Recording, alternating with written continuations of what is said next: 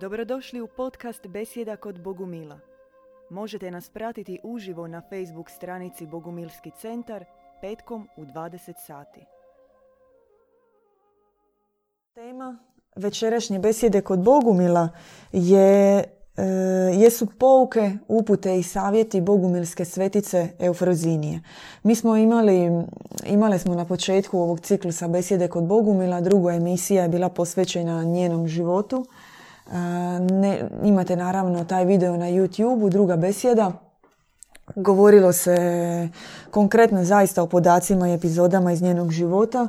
Živjela u 20. stoljeću. Mi danas nećemo se toliko fokusirati na čitav njen život. Spomenut ćemo određene epizode. epizode da. Nešto što će nam biti karakteristično. Međutim, danas smo se u videu zaista htjeli osvrnuti na ovu knjigu na porijeklo ove knjige, e, što ona za nas predstavlja, kako je nastala uopće e, i naravno na njen sadržaj, njen materijal. No, vjerojatno za one koji su se kasnije uključili u besjedu, koji možda nisu pratili tu besjedu o životu i djelovanju e, majke Eufrozinije, e, dakle rođena u Ukrajini početkom 20. Da. stoljeća, 90. godina je preminula.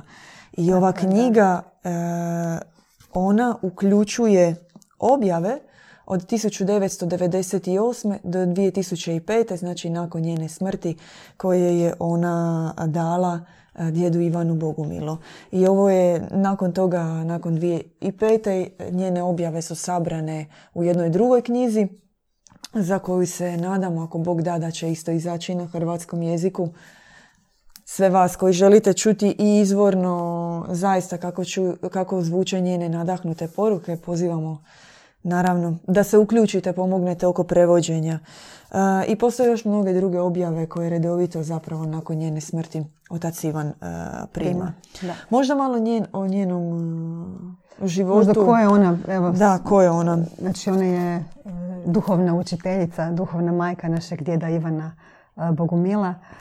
Ona je e, nasljednica i predstavnica istinske e, katakomne bogumilske grane. E, učenje je to naslijedila od svog učitelja Amfilohija, o kojem će možda biti prilike evo, reći nešto malo kasnije. Ona je bila istinska revnosnica. Zapravo, ona je revnovala u stjecanju duha svetoga. Ona je posvetila svoj život, znači po svom obraćenju. Ona nije od početka uh, svog života bila posvećena u vjeru. Uh, tek kasnije, znači uh, 50. godina svoga života ona se obratila. Međutim, ona nam je ostavila tako bogato učenje, dala nam je ključeve pobjede nad zlom, ključeve poboženja i podobrenja čovjeka. Znači, e, sve ovo što zapravo mi u našem boguminskom učenju smatramo kao temelj. E, kroz svoju praksu, e, kroz sve ono što je predala djedu Ivanu Bogumilu. Ona je istinski voljela ljude, služila je ljudima i u mnogima je zapravo zapalila tu istinsku svijeću božanske ljubavi. U sebi je nosila taj pravedni gnjev i sveti nat zapravo govorila pravu posljednje istine i to je bio njen glas koji se čuo i zbog toga je bila vrlo često proganjana, zatvarana, vrijeđana. Međutim, ona se nije dala pokolebati. Ona je sve to otvarala svoje srce, primala sve te udarce i posvećivala majci Bože. Čak i sam otac Ivan zapravo znakovito je kako ju je susreo. On je naime u svom traganju za duhovnim učiteljem, za onim koji će mu zaista približiti Boga e, naišao na nju. Naime, otac, e, otac Ivan, Ivan Bogumil ili djed Ivan Bogumil, kako vam odgovara, on je e, tražio u mnogim e, što institucionalnim granama, što ezoterijskim granama, e, kontaktirao razne mistike, učitelje diljem svijeta, proputovao, dakle u svojim 30. godinama je zaista tragao za onim duhovnim učiteljem koji će mu pokazati kako se sjediniti s Bogom. Da. Kako zaista Boga vidjeti kao, kao oca i kako... to nije nalazio, pardon, oko sebe. Da, to nije zaista nije nalazio oko sebe i njemu je uvijek bilo važno pronaći taj neposredni dijalog, živi glas Boga. I on je u svom traganju, može se reći zalutao, a može se reći došao božanskom providnošću. I tamo čak i sam kad je prošao pored Eufrozinije, on je mislio da je to neka najobičnija tamo starica. seoska starica uživljena, ona što se kaže, koja spava pred oltarom, nije reagirao na nju.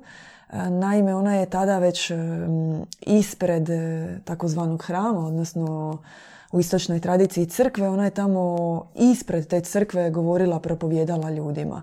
I on je prvo odmahnuo rukom kad je prošao pored nje. Međutim, onda je zastao jer je čuo unutarnji glas. I čuo je zaista unutarnji glas e, Boga. Bio je vođen s neba, vođen od ozgu koji mu je rekao ovo je najmilija moja da, kćer. Da. I on se u tom, njega je to tako potreslo, u tom trenutku se okrenuo i došao kod nje i zaista je vidio kao istinsku nositeljicu svjetloga duha. I o tome je više puta svjedočio i govorio kako zaista sve što je u Frozinija radila i činila je bilo ispunjeno svjetlim duhom vrlo brzo je došao kod nje, vrlo brzo je postao jedan od njenih e, učitelja i sljedbenika.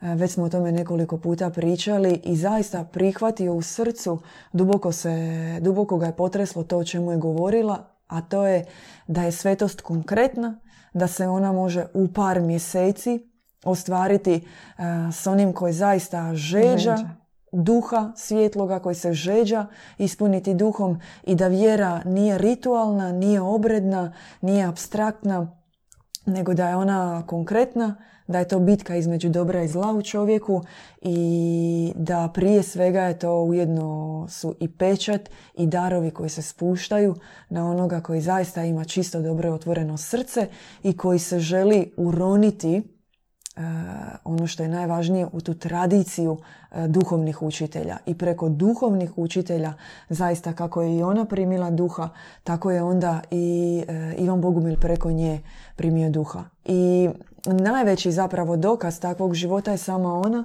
Kao što si rekla sestra Miroslava, ona je zaista nije preživjela, nije imala lagan život.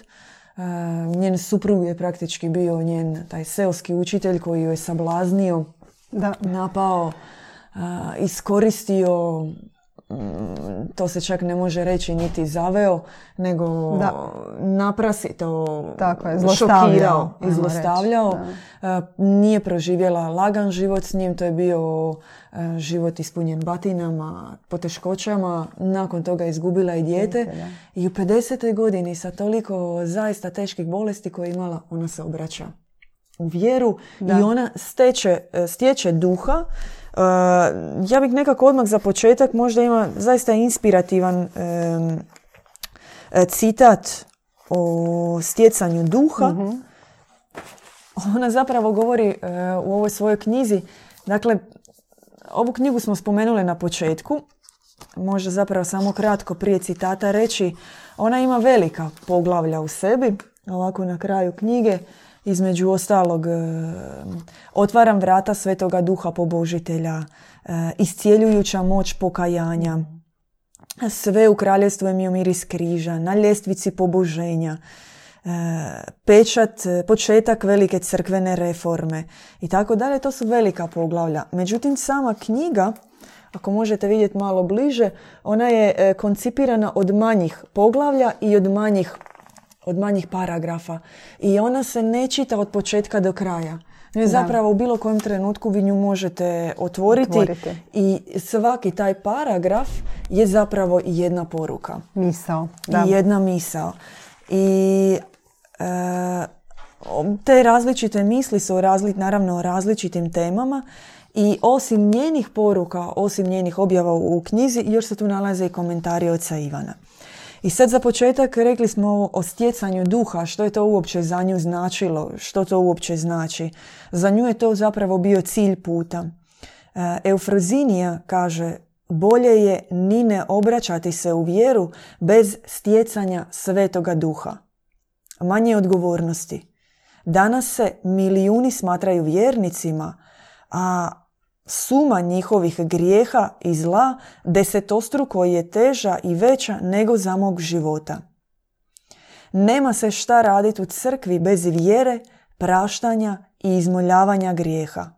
Ne sablažnjujte druge i ne iskušavajte sebe. Ne ištite crkve s popovima, nego svece koji bi vam pokazali put i otkrili dobrog oca u svojoj nematerijalnoj nebeskoj ljepoti. Nije vrijedna ona svijeća koja je postavljena na svječnjak, nego koja gori u srcu koje voli. Da. Da, ona recimo tu sad spominje upravo to, znači e, onu, onu crkvu, e, one svjetiljke, pastire koji će otkriti oca. I to je danas veliki e, problem u svijetu zapravo, jer lik dobroga oca je zapravo izbrisan i njega zamjenjuje surogat oču, zapravo samoprozvani bog koji kažnjava, koji sudi, koji traži krvne žrtve. I ona zapravo što je ona radila? Ona je donosila, vraćala je zapravo čovjeku nebeskog oca i nebesku majku. Meni je potresno u ovom citatu što ona govori baš o konkretno o cilju puta. Da, to je na početku. Što mora imati svaki put. Zapravo ako nema cilj i koncept, zapravo kuda kuda idemo. I govori o tome koliko je vjernika, koliko je danas zaista od duhovnih škola do institucionalnih pristupa. No, gdje je cilj te vjere? Da. Gdje je zaista, vjera se uzima zaista kao nešto ili kao nešto što ti je nametnuto od početka ili kao nešto što bi ti trebalo donijeti trenutno olakšanje u određenoj fazi tvoga života, utjehu. Međutim, ona govori o cilju vjere taj osobni cilj koji se kroz vjeru nadograđuje zaista u misiju čovjeka. Da. u njegovu osobnu životnu misiju. E, I u tom slučaju ta vjera ona nije samo čvrsta, nego je ona ona je zaista sve ono što čovjek treba biti sada na zemlji u svojoj i tjelesnoj i duhovnoj misiji. Da. Meni, meni je, moram priznati da mi je taj cilj e, što i kaže sam naslov, e, pod naslov tog poglavlja, vjera bez stjecanja duha svetog je iskušenje. Znači zapravo ti samo možeš neke naći se i samo u određenoj zavedenosti, a i s druge strane ugroziti druge. Da, i što znači to stjecanje duha? Zapravo nakupljanje tih božanskih čestica. Znači vraćanje zapravo natrag onoga što, što nam je pokradeno već spominjali smo adaptacijskim preoblikovanjem, pa onim koji se nastavlja ovdje na zemlji. Znači vraćamo nazad te, te božanske čestice kroz e, naš put, kroz put e, prakse koja je ona imala, koja je onda ona prenijela, e, pokajanja, katarze, klanjanja, kupanja i svega ostalog što je ona obuhvaćala. Da, govorit ćemo malo kasnije o praksi. Nekoliko puta smo se mi tijekom naših emisija doticali prakse i klanjanja i katarze i kola. Tome ćemo nešto kasnije. Danas smo se na početku emisije mm htjeli nekako fokusirati na njene poruke o vjeri, o cilju i putu vjere i na poruke koje ima za društvo u cijelini. E, zanimljivo je zaista kod Eufrozinije što je ona prije svega bila duhovna ratnica. Da. Ona je razumjela u svakom trenutku da je bitka neprekidna, da se ona događa u našoj nutri, kako u našoj nutrini, tako i svijetu oko nas i da zaista treba dobro razumjeti da ovaj svijet je jedno bojište između dobra i zla. I vanjskog i unutarnjeg. I ona je često govorila o, ajmo ga nazvati, specifičnoj vrsti čovjeka, o podvižniku, E, kao onom koji čini duhovni podvig, odnosno duhovni pothvat. I mi smo namjerno u prijevodima ostavljali tu riječ baš podvižnik. Dakle, kao onaj koji čini duhovni podvig radi ostvarivanja svetosti. Znači, radi cilja svoje vjere mm. postati svetim. Konkretno sada. I ona je često spominjala takav izraz podvižnik i podvižništvo kao zaista mm, stanje neprekidne duhovne bitke u čovjeku i upozorava upozorava o tome e, cijelo vrijeme i upozorava o dobru i zlu. Ima jedan e, citat u kojem kaže Oni koji uče da nema ni grijeha, ni zla, ni đavola, najveći su problemi, vješci i sluge zla. od njih je veća opasnost nego od ateista. Da. Đavao jeste ništavan pred ocem ljubavi, ali i on ima svoju državu, svoje svjetove i svoje spletke. Starčeska mudrost je u tome da ih se trezveno vidi i raskrinka. Raskrinka, da. Ona zaista ovdje govori, ovo je jedna duboka, duboka pouka koju ona rašlanjuje tijekom cijele ove knjige u kojoj govori koliko je važno zadobiti zaista nebeski dar trezvenosti i uvidjeti da se događa konkretna bitka između dobra i zla. I pardon, da tu zapravo da razlikovanja duhova. Apsolutno. Znači, dob, dočno od, od, zapravo odijeliti dobro od zla, što je danas teško da u današnjem svijetu. I upozorava zapravo, u njeno vrijeme to čak i nije imalo naziv, mm. no danas o tome se često govori da je sve jedno da je sve jednota, mm. da je sve ljubav, da je Bog ljubav, da se ne treba obazirati na zlo, da, da, da Bog može biti samo dobar. Ne. E, Eufrozinija zaista rašlanjuje ono što i je u osnovi dualizma, a to je dobro, ima svoje zakone, ima svoje ustave, e, ima svoju nebesku hijerarhiju i zlo isto tako djeluje konkretno unutar svojih zakona. I treba razumjeti da, da se ta dva svijeta moraju svakodnevno trezveno razlikovati i da tim putem je zapravo pozvan čovjek činiti duhovni podvig o kojem je ona govorila. I ona ne odvaja ljude, a to je isto izuzetno važno. ona uvijek govori da, e, na primjer, da je duhovni put za sve. Pogrešno je govoriti da je sveti put koji predlažem isključivo za pojedince. Taj je put namijenjen cjelokupnom čovječanstvu, svima, no treba ga otvarati ljudima u različitoj mjeri. Jedni će ga slijediti u potpunosti i dobiti vijence, a drugi neka se trude kako već mogu ali da ne bi bili zavedeni, svaki korak činite u duhovnoj poslušnosti po blagoslovu od ozgo, po blagoslovu pastira sa svetim duhom. E, ona govori zaista da taj da, da duhovni put je za svakoga i ona je to svjedočila. Da, što je bitno, žeđ i trud.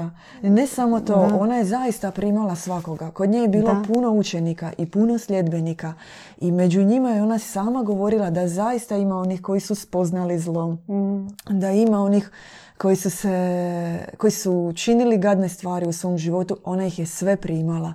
I govorila je čak da će se prije onaj koji je zaista ispoznao zlo i učinio puno zla u svom životu, kako je govorila najgori kaldun, to je bio njen izraz, specifično vrijeme, naravno, specifično podneblje, govorimo o, o Ukrajini, u jednom malom mjestu po Čajivu. Je rekla, čak i najveće vještice i kalduni, ako se iskreno pokaju da. i obrate, mogu biti zaista puno veći nositelji duha da. i puno veći sveci, dobri ljudi nego neki drugi koji su možda za života činili manje zla od njih. Ona je sve ljude sudila po srcu. Da, pa to je ta žeđ biti bolji. Da. Žeđ promijeniti se, žeđ za preobrazvom, za novim čovjekom. Tako da... Da, i razumjela je vrlo dobro, uh, budući da je i sama imala život prije i familiju, da svetački put, put svetaca, on je i za one e, koji će se potpunosti posvetiti da. tome, živjeti u zajednici, možemo reći uzeti na sebe križ jednog posvećenog e, života kao svećenika e, ili kao duhovne majke, no isto tako je govorila da je put svetaca i za one koji žive u obitelji, da. nema nikakve razlike. Tako je, apsolutno. To je zaista... Mi smo I to je zapravo što ova mm suvremene crkve isključuju. Danas kad se pogleda, oni su, to je totalno odvojeno. Znači oni su, oni pod navodnicima recimo stječu duha, oni imaju pravo na Međutim, običan puk e, zapravo dolazi tamo na misu, sluša propovjedi i to je ta distantnost. Oni zapravo predstavljaju tog distantnog Boga i oni sami su distantni, odnosno udaljeni od tog e, čovjeka, zapravo od čovjeka. Nekako nam vrijeme curi možda da odgovorimo na pitanje i možda još malo više o citatima. E, bilo je jedno pitanje u današnjim komentarima, zahvaljujemo na pitanju, zaista hvala od srca. Koji je vaš teološki kanon osim pisanja i objava nekih osoba iz današnje i skorašnje povijesti? E, kakvo pisanje je Bogumilima bilo autoritet pred 500 godina, na primjer?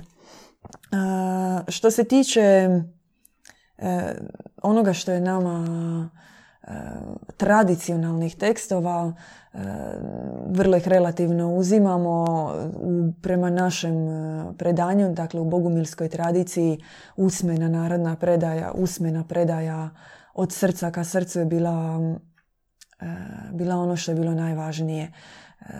Svo duhovno nasljeđe i duhovna baština, ona je možemo je tako nazvati, apostolska. Ona ide od učenika, od učitelja ka učeniku, od srca ka srcu i predaje se zaista kao jedna eh, djevičanska poruka, vijesti, misija i tako se nastavlja.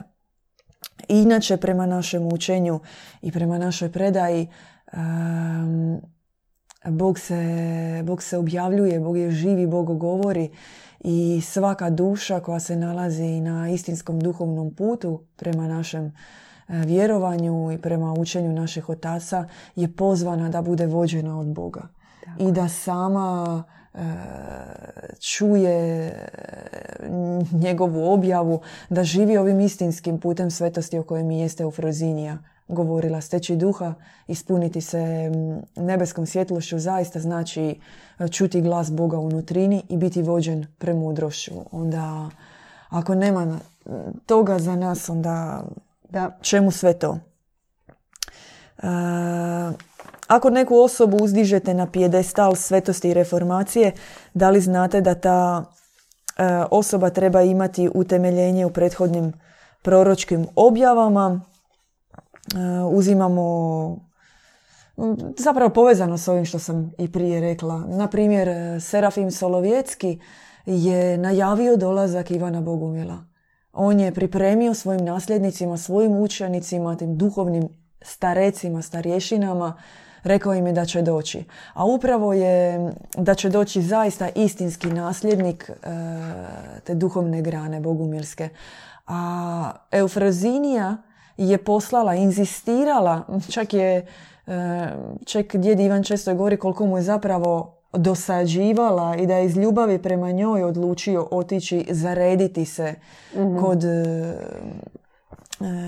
duhovnih očeva kod kojih ga je ona slala, kod nasljednika te starčeske grane. Rekao, njemu samom to nije bilo bitno, jer se i sam nekoliko puta razočarao svim tim ritualima i njoj za ljubav je zapravo otišao tamo.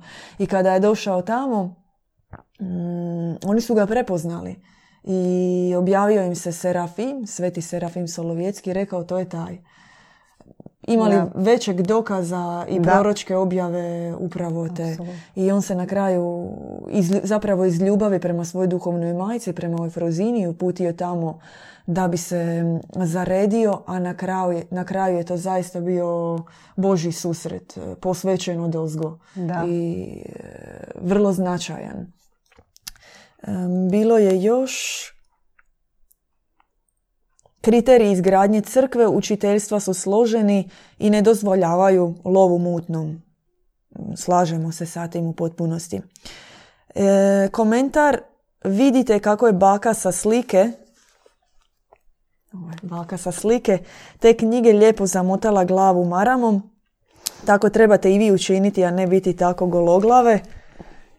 Sestra Miroslava, možda da se majka Eufrozinija rodila u današnje vrijeme, nekako sumnjamo da bi imala da bi imala marame, da bi se, mislim, u određenim krajevima svijeta, što u Indiji, Africi, da. ima zaista e, žena, sestara koje se tako odjevaju, kojima je to dio i osobnog duhovnog puta i tradicije. Apsolutno. Što se meni, moje osobno mišljenje je da je lijepa tradicija. Apsolutno. Sviđa mi se, a sad nekako svi živimo prilagođeni vremenu i prostoru. Možda bi Eufrozinija i danas da, imala tako lijepo omotanu maramu. mislim da čak u tom, tom dijelu gdje još uvijek žive u tom selu te starije e, bake, ajmo nazvat one i kod danas, kod nas se zapravo to može vidjeti. Međutim, eto, nekako nije uvrijeđeno da uvriježeno da se ovoga mla, mlađa populacija tako djeva. Da, trebaju nam nove eufrozinije da, danas. Da ostane mi ovako maram ili... kako god želiš, što god te veseli. Već smo spomenuli smo nekako mladež, može nam sa citatima krenut, vrijeme curi. Ona je imala nekoliko poruka u ovoj knjizi za mladež. mene, mene posebno mi se svidjela jedna, ili ako želiš, evo, uh to je prva tu. Među mladima ima puno svetih duša. Jedino ne znam, možda mikrofon. uh Evo, zbog mikrofona ćemo ovaj da. maramu zapravo maknuti. Da, da, trezveno. pardon. Među mladima ima puno svetih duša. Uskoro će se razočarati u razvratu, materialističkom raju, televiziji i internetu. Doći će u crkvu ako će biti nekog da ih pozove i pokaže im put. Današnja omladina ne želi ni rata, ni politike, ni materijalnog blagostanja, ni razvrata. Tko bi ih uputio i pokazao im istinsku radost. Da, da. govori zapravo, mislim, poruka je jasna. Apsolutno. nakon par godina zapravo uživanja u svim tim vrlo ubrzanim, vrlo da. nabijenim konzumerističkim nasladama, aplikacije, mobiteli. Naravno, tako živimo. Tehnologija je nešto bez čega danas ne možemo. Ova besjeda je živi dokaz toga. Da. Ne želimo biti licemjeri ni u kojem slučaju. No, može se reći da je danas zaista uh, mladi svijet zasićen svim, svim i svačim i život im je ubrzaniji. Uh, s jedne strane oni zaista jesu brži, pronicljiviji, britkiji od nas, puno toga, njihove oči već funkcioniraju da, baš, na drugačiji način od naših. Međutim, s druge strane, o čemu je upozorava Eufrozinija više puta u ovoj knjizi, E, sfera koja dolazi iza toga, e, duhovna težina svih, sve te tehnologije. Pa samo već obične televizije da. govori o tome da kakve zlodusti kroz televiziju nesvjesno ulaze zapravo u nas. I, a onda za um, kompjuter govori, a on onda još uspostavlja sam e, dijalog sa đavlom. Mislim, a danas to su samo znači, te nekakve osnovne stvari, a di danas šta sve imamo i s čim se sve e, mladež zabavlja i s čime se sve koristi. Da, ima jedan zanimljiv dio kako se očistiti u život, od života u gradu. Isto govori o tome e, nekoliko puta. Ona sama je bila, jednom ju je djed Ivan nagovorio da dođe u Moskvu kod njega. Izdržala je, ja mislim, ako ne lažem, dva dana i pobjegala je glavom bez obzira tamo iz, od, od, od, iz Moskve. E, za nju jednostavno iz te molitvene blagodatne sfere koju je ona stvorila svakodnevnim odlascima e, na kupanje u, na hladnom, posvećenom, blagoslovljenom izvoru.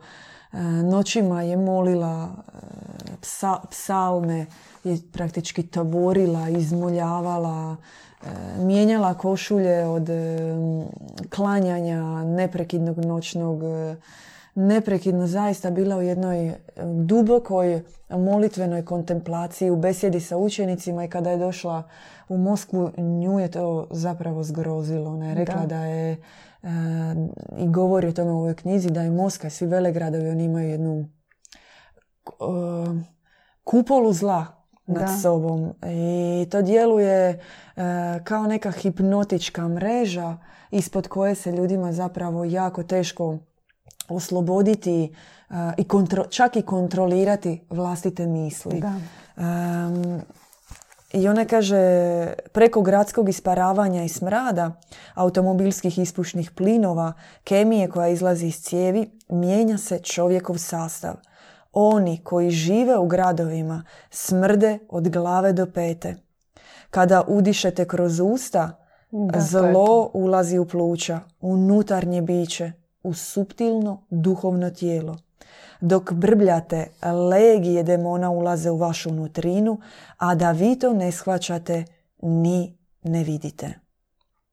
Jer zašto ona govori o tome? Nju otac Ivan u ovom dijelu kaže, pitao sam što znači ne odvajati se od psaltira kad služiš u svijetu, kad živiš u svijetu. I ona mu tu zapravo daje prvo ono što se događa, o čemu smo čitali, i onda kaže, nakon svakog posla morate moliti psaltir. Ne više od sata bez psaltira. Ona zapravo govori o tome danas e,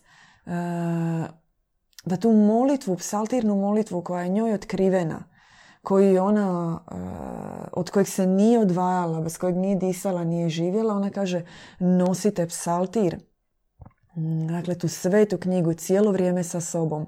I ono slobodno vrijeme koje imate, ono vam je darovano. Uzmite psaltir u ruke, pomolite se, odvojite 5 do 15 minuta svoga vremena, čak ne treba više od toga, da biste izašli iz te sfere stresa koja se događa, ubrzanog života, nervoze mobitela, nervoze mailova, da biste se odmaknuli barem na nekoliko minuta iz materijalnog svijeta koji čovjeka zaista hipnotizira. To obuzima da skroz. Obuzima da više ni one misli koje ima nisu njegove. Da, Psaltir je bio njezin zapravo uh, mač duhovni. Da. Uh, psaltir je, znači, to je knjiga, to je zbirka psalama koji su podijeljeni u 20 palača i zapravo ona je uh, zanimljivo jedan dio baš u knjizi spominje tih 20 palača je zapravo ona zvala kao dvojih 20 prijateljica. Jel?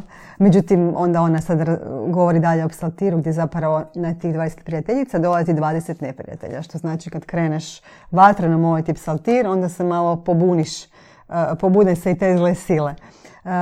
Psaltir je meni prekrasna jedna rečenica gdje ona kaže uh, psaltir je križ odjevenu riječ. Uh, što zapravo ona želi time reći? Kako su nekada svećanici hodali križevima kao to im je bio neki štit uh, štit od, od zla, od neprijatelja, od napada đavoljih, tako je njoj psaltir. Znači ona kad god se osjeti, ona se tamo kaže skrivala sam se tamo od vještica i kalduna.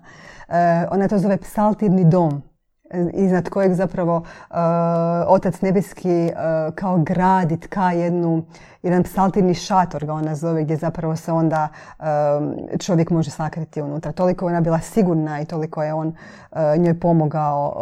Uh, psaltir iscijeljuje, psaltir, on je jednostavno suputnik na duhovnom putu. Bez njega jednostavno Eufrozinija nije mogla, a tako evo i danas ona je sama preko psaltirne molitve pobjedila nekoliko, čak možda brojka nije bitna, ali govori s nekih 6, 7, 8 smrtonosnih bolesti. bolesti Liječnici su joj davali niti par mjeseci života, ona je ne da je živjela, nego je nastavila živjeti nakon svoje smrti, jer ona je e, sama predosjetila da će se vjerojatno nakon njene smrti dogoditi ono što se događalo i sa njenim duhovnim učiteljem Amfilohijem. Za života su ih e, tjerali, proganjali, e, od strane institucije su bili proglašavani luđacima, konkretno Amfilohije, njen duhovni učitelj, Heretik, i samoga su ga zatvorili u ludnicu, gdje su se onda neki iscijelili od njega, pa da. su ga doktori molili da ostane tamo samo da bi pomogao da, tim ljudima. A nakon njegove smrti su zapravo ukrali njegovo tijelo, postavili ga u najveću crkvu, u hram koji je tamo bio i na, na konto njegove svjeto, svetosti zvali, dovodili ljude, privlačili vjernike. I ona sama je predosjećala da će se to dogoditi i ona je zapravo se dogovorila sa svojom duhovnom učenicom, sa svojom duhovnom kćerkom E, Evom da se zapravo sakrije da. njeno tijelo u pećinu. Da, I kada je otac Ivan došao tamo sa očevima, oni su zapravo našli tu pećinu. Njeno tijelo je, ono što je važno za reći, ostalo neraspadljivo, netaknuto. I ne samo da je ostalo neraspadljivo i netaknuto, e, ona to opisuje ovdje zaista do detalja u ovoj knjizi ja ću kratko jer zapravo preporučam svima pročitati o tom dijelu. Toliko ima toga u knjizi, već evo e, sad nekako vrijeme nam ide, a... Da, i jako lijepo je, Bogu nadahnuto je napisano, no njeno tijelo, ono je postalo voštano, poput sjeća, ono je... Uh, istakalo, istakalo to sve to ulje i, i ono iscijeljuje. I to, o tolikoj, s jedne strane ona govori o očišćenju čovjeka, o očišćenju od ovog tijela, kao posljedica jednog pada u kojem se čovjek našao i kao posljedica i sama ovdje kaže ljudi koji žive u gradovima smrde od glave do pete, mhm. no istovremeno govori o tom potencijalu svetosti koji je ona kasnije dokazala nakon svoje smrti i svojim fizičkim tijelom. No, htjela sam se e, zapravo vratiti, još je bilo, govorili smo o ovom čitanju psaltira, ono što mi je posebno zanimljivo, ona ima e, neke savjete za politiku i za političare, to je nekako tema koja uvijek prolazi u Hrvatskoj, koja je uvijek aktualna. Ona sama, e, kako i sama kaže, ne želim ni čuti za politiku. Nju politika nije zanimala, nije imala pretjerano dobro mišljenje o političarima iz epizode iz svog života. Naime, sama je svjedočila komunističkim dužnosticima, egzekutorima koji su joj e, pucali na oca. Petokraku toliko nije podnosila da nije htjela niti imati putovnicu ili išta što je imalo bilo kakav znak neke političke opredjeljenosti. Ona je bila nebeska skitalica, ona je bila Božja kći i zaista je tako živjela. Međutim, daje savjete. Ako se političar koji se naoružao psaltirom tri put na dan odvaja od posla i uranja pogledu božanstvene svitke, neće učiniti fatalne pogreške, neće donijeti nepravednu presudu i neće odvesti tamo gdje ne treba državu i građane. Mm, Jasno. Cijelo vrijeme da, čekamo neke božje ljude, evo, konkretno savjet, ako zaista želite trezveni pogled i nebesku vođenost i ako imate, a ja vjerujem da ima božjih duša, on te samo da te uputi taj saltir na razgovor sa svojom savjesti. Da. Mislim, to danas nitko ne radi. Tako da... E, Spomenuli smo, bili, spomenuli smo bili da ćemo govoriti nešto i o braku i djevičanstvu. O djeci, možda, roditeljima. Da. E, ona kaže, brak među duhovnim ljudima jednako je prekrasan kao i uski put vječnog djevičanstva. Osobitim krepostima urešeni su supružnici koji se zavjetuju na čistoću, svetost i milosrdno služenje jedno drugome. Suvremeno je kršćanstvo puno izgubilo zbog omalovažavanja svetog braka. Učite mlade koji stupaju u brak da se njihova zajednica posvećuje prisustvom i blagodati duha svetoga. Zapravo ono što smo rekli na početku, ona poziva put svetosti je put i za one koji su u braku Tako je. i za one koji se zavjetuju na vječno djevičanstvo, nema nikakve razlike u tome. I da pače ona podvižnike, revnostnike ne odvaja.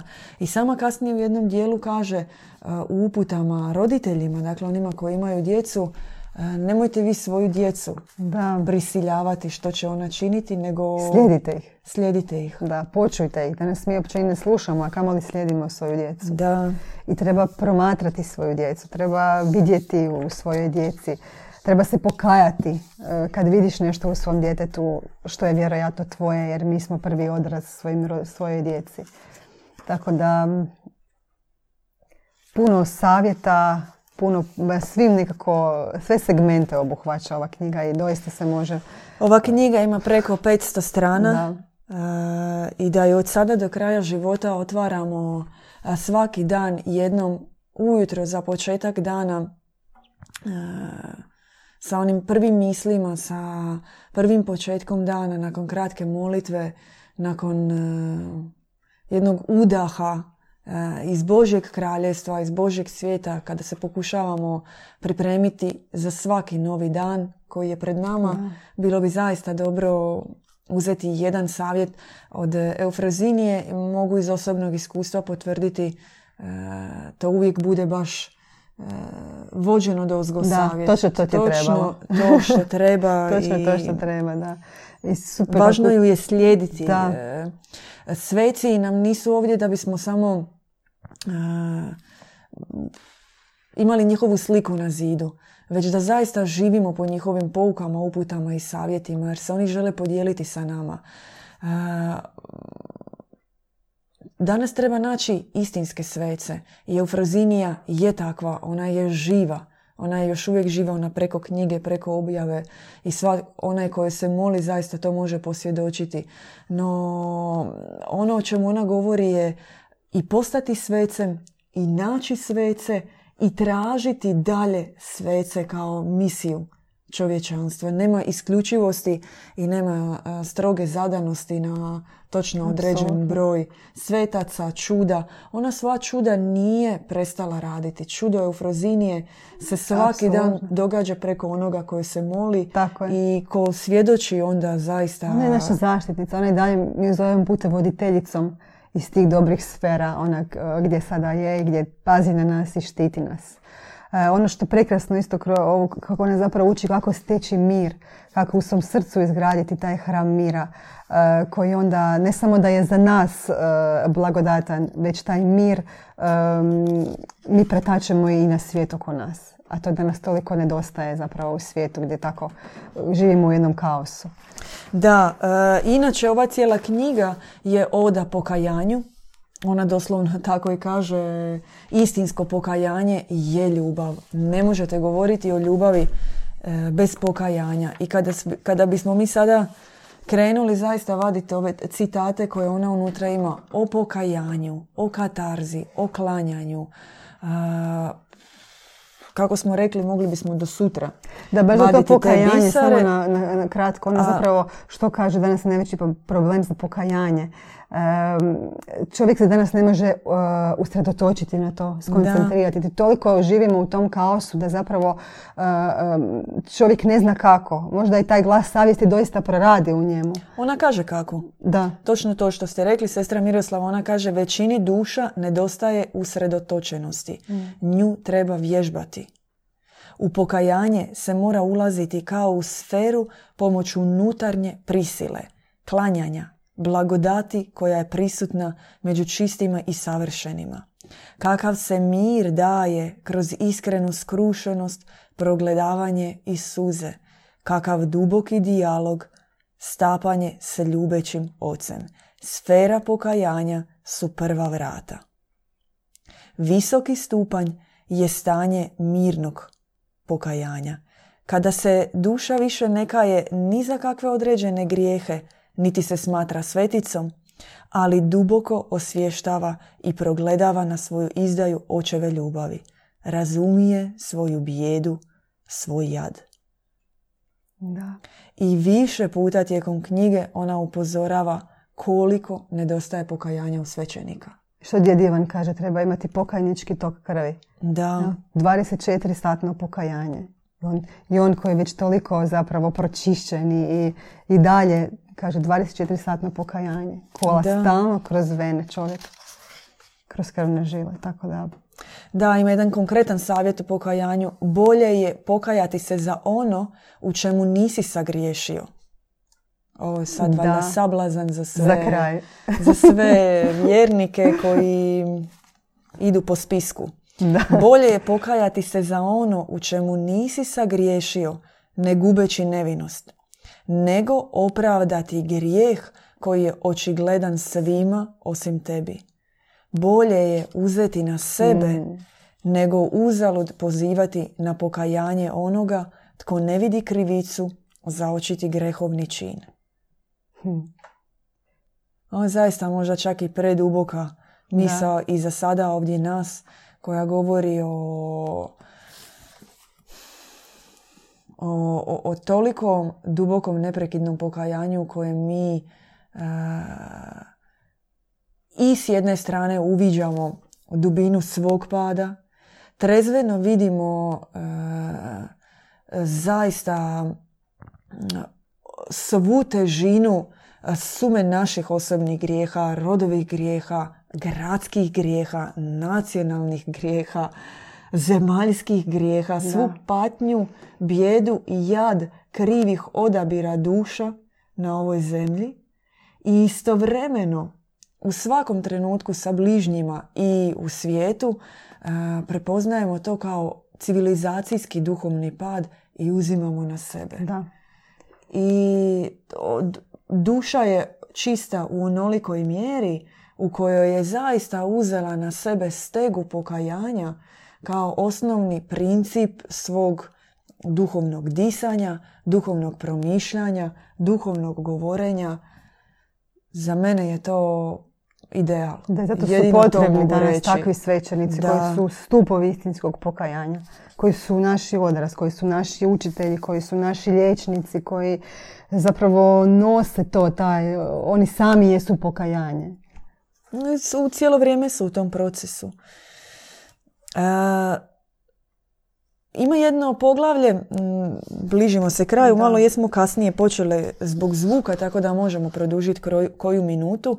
Um, majka Eufrozinija kaže smjelo i odlučno odbijaj prepreke koje stoje na putu ka svetosti. Bile one kristalni dvorci ili ponude neviđenih bogatstava. To je već malo teži dio. Da. E, teži dio u toj mjeri što e, teško je bez zaista svjetlog duhovnog savjeta vidjeti danas što je od onih ponuda koje primamo od Boga, a što od e, To je to razlikovanje dobra i zla, opet se vraćamo zapravo. Teško Otac naš ne želi ništa više od čovjeka osim svetosti. Samo ga svetost čini sretnim. Samo svetost otkriva u njemu istinskog Boga, mir i samog sebe. Samo svetost oslobađa od bremena i grijeha. Samo svetost daje duha svetoga i nadu u vječnost. Samo svetost otvara vid srca. Samo svetost vraća bližnje i izgubljene gornje visine. Samo svetost, samo svetost. Ovu pjesmu možemo pjevati beskonačno. Sve ostalo je i onako put koji nikamo ne vodi. Da, Jefrazinija kaže i sve što trebamo tražiti od našeg Oca Nebeskog je Duh Sveti u knjizi. Apsolutno, da. Ništa drugo. Sve će doći sa Duhom Sveti. Ona je u svakom trenutku pazila kada je jela. Za nju post nije bio post koji je bio određeno vrijeme. To je bio život. Ona je smatrala da sve što čini, svaki zalogaj koji unosi u sebe, da je on mora biti posvećen. I da čak i taj jedan mali zalogaj viška u trenutku kada ne treba, joj može oduzeti e, svu milost, odnosno blagodat koju je ona, kako i sama kaže, naradila usredotočeno kroz molitvu, e, kroz katarzu, kroz klanjanje, kroz odlaske na izvore, kroz zaista ona svetost nije svačala olako. I ono što je stekla na svom putu e, stjecanja duha, a to nije olako davala nikome.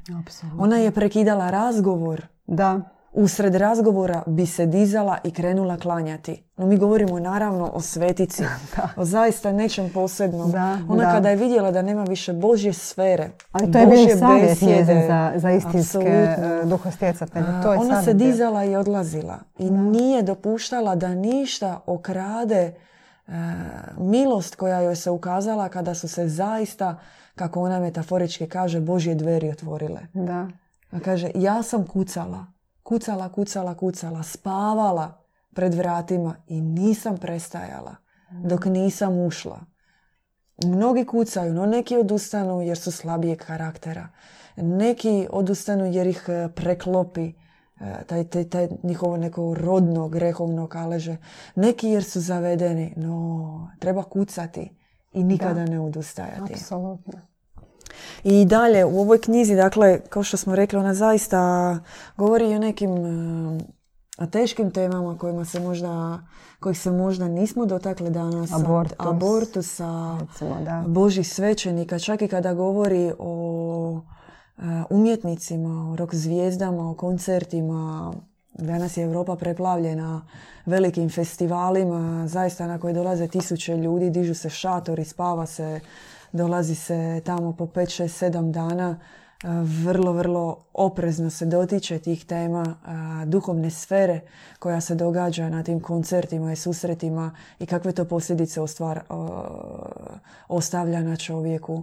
E, mučno, mučno i mukotrpno zaista opisuje sferu tih da. duša koje su abortirane, koje nisu se stigle roditi materijalno na ovoj zemlji, opisuje odakle dolaze, što se događa s njima i to su zaista teške teme i o njima možda bolje pročitati i razgovarati intimno. I o majkama ali koje i ostaju. u, sigurno kako- u nekim drugim emisijama.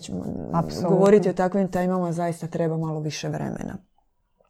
E, namjerno nismo danas više u praksi, preporučamo e, vidjeti praksu, preporučamo vam doći na naše radionice, na naše susrete, na naša predavanja, e, na naše kolo gdje se zaista to onda može vidjeti, Apsolutno. sada govoriti o praksi i o Važno je praksu raditi i vidjeti onda plodove toga. Ona sama je govorila Da. ako nema plodova od te prakse, ako nema vidljive fizičke promjene na čovjeku koja proizlazi iz njegove nutarnje promjene, onda džabe i praksa i tisuće klanjanja i tisuće oznojenih košulja i tisuće psaltirnih molitva molitvi pitanje je zapravo zašto si onda to sve radio i čemu Da. sve to.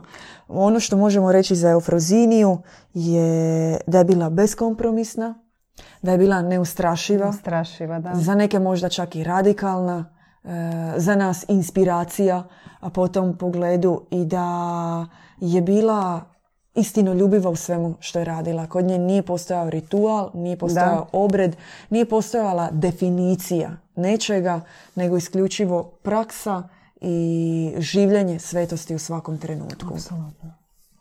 Tako se sve to lijepo rekla za kraj. Da, eto, e, zahvaljujemo na još jednom gledanju besjede.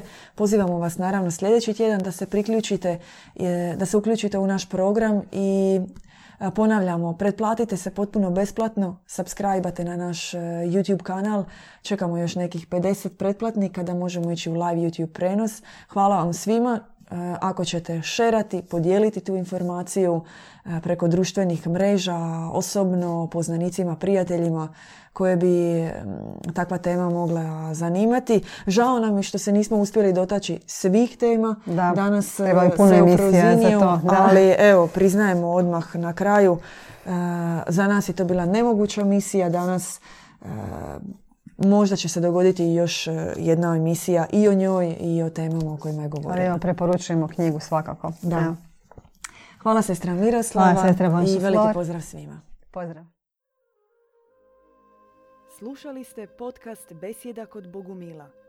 Podsjećamo da nas možete pratiti uživo na Facebook stranici Bogumilski centar petkom u 20 sati.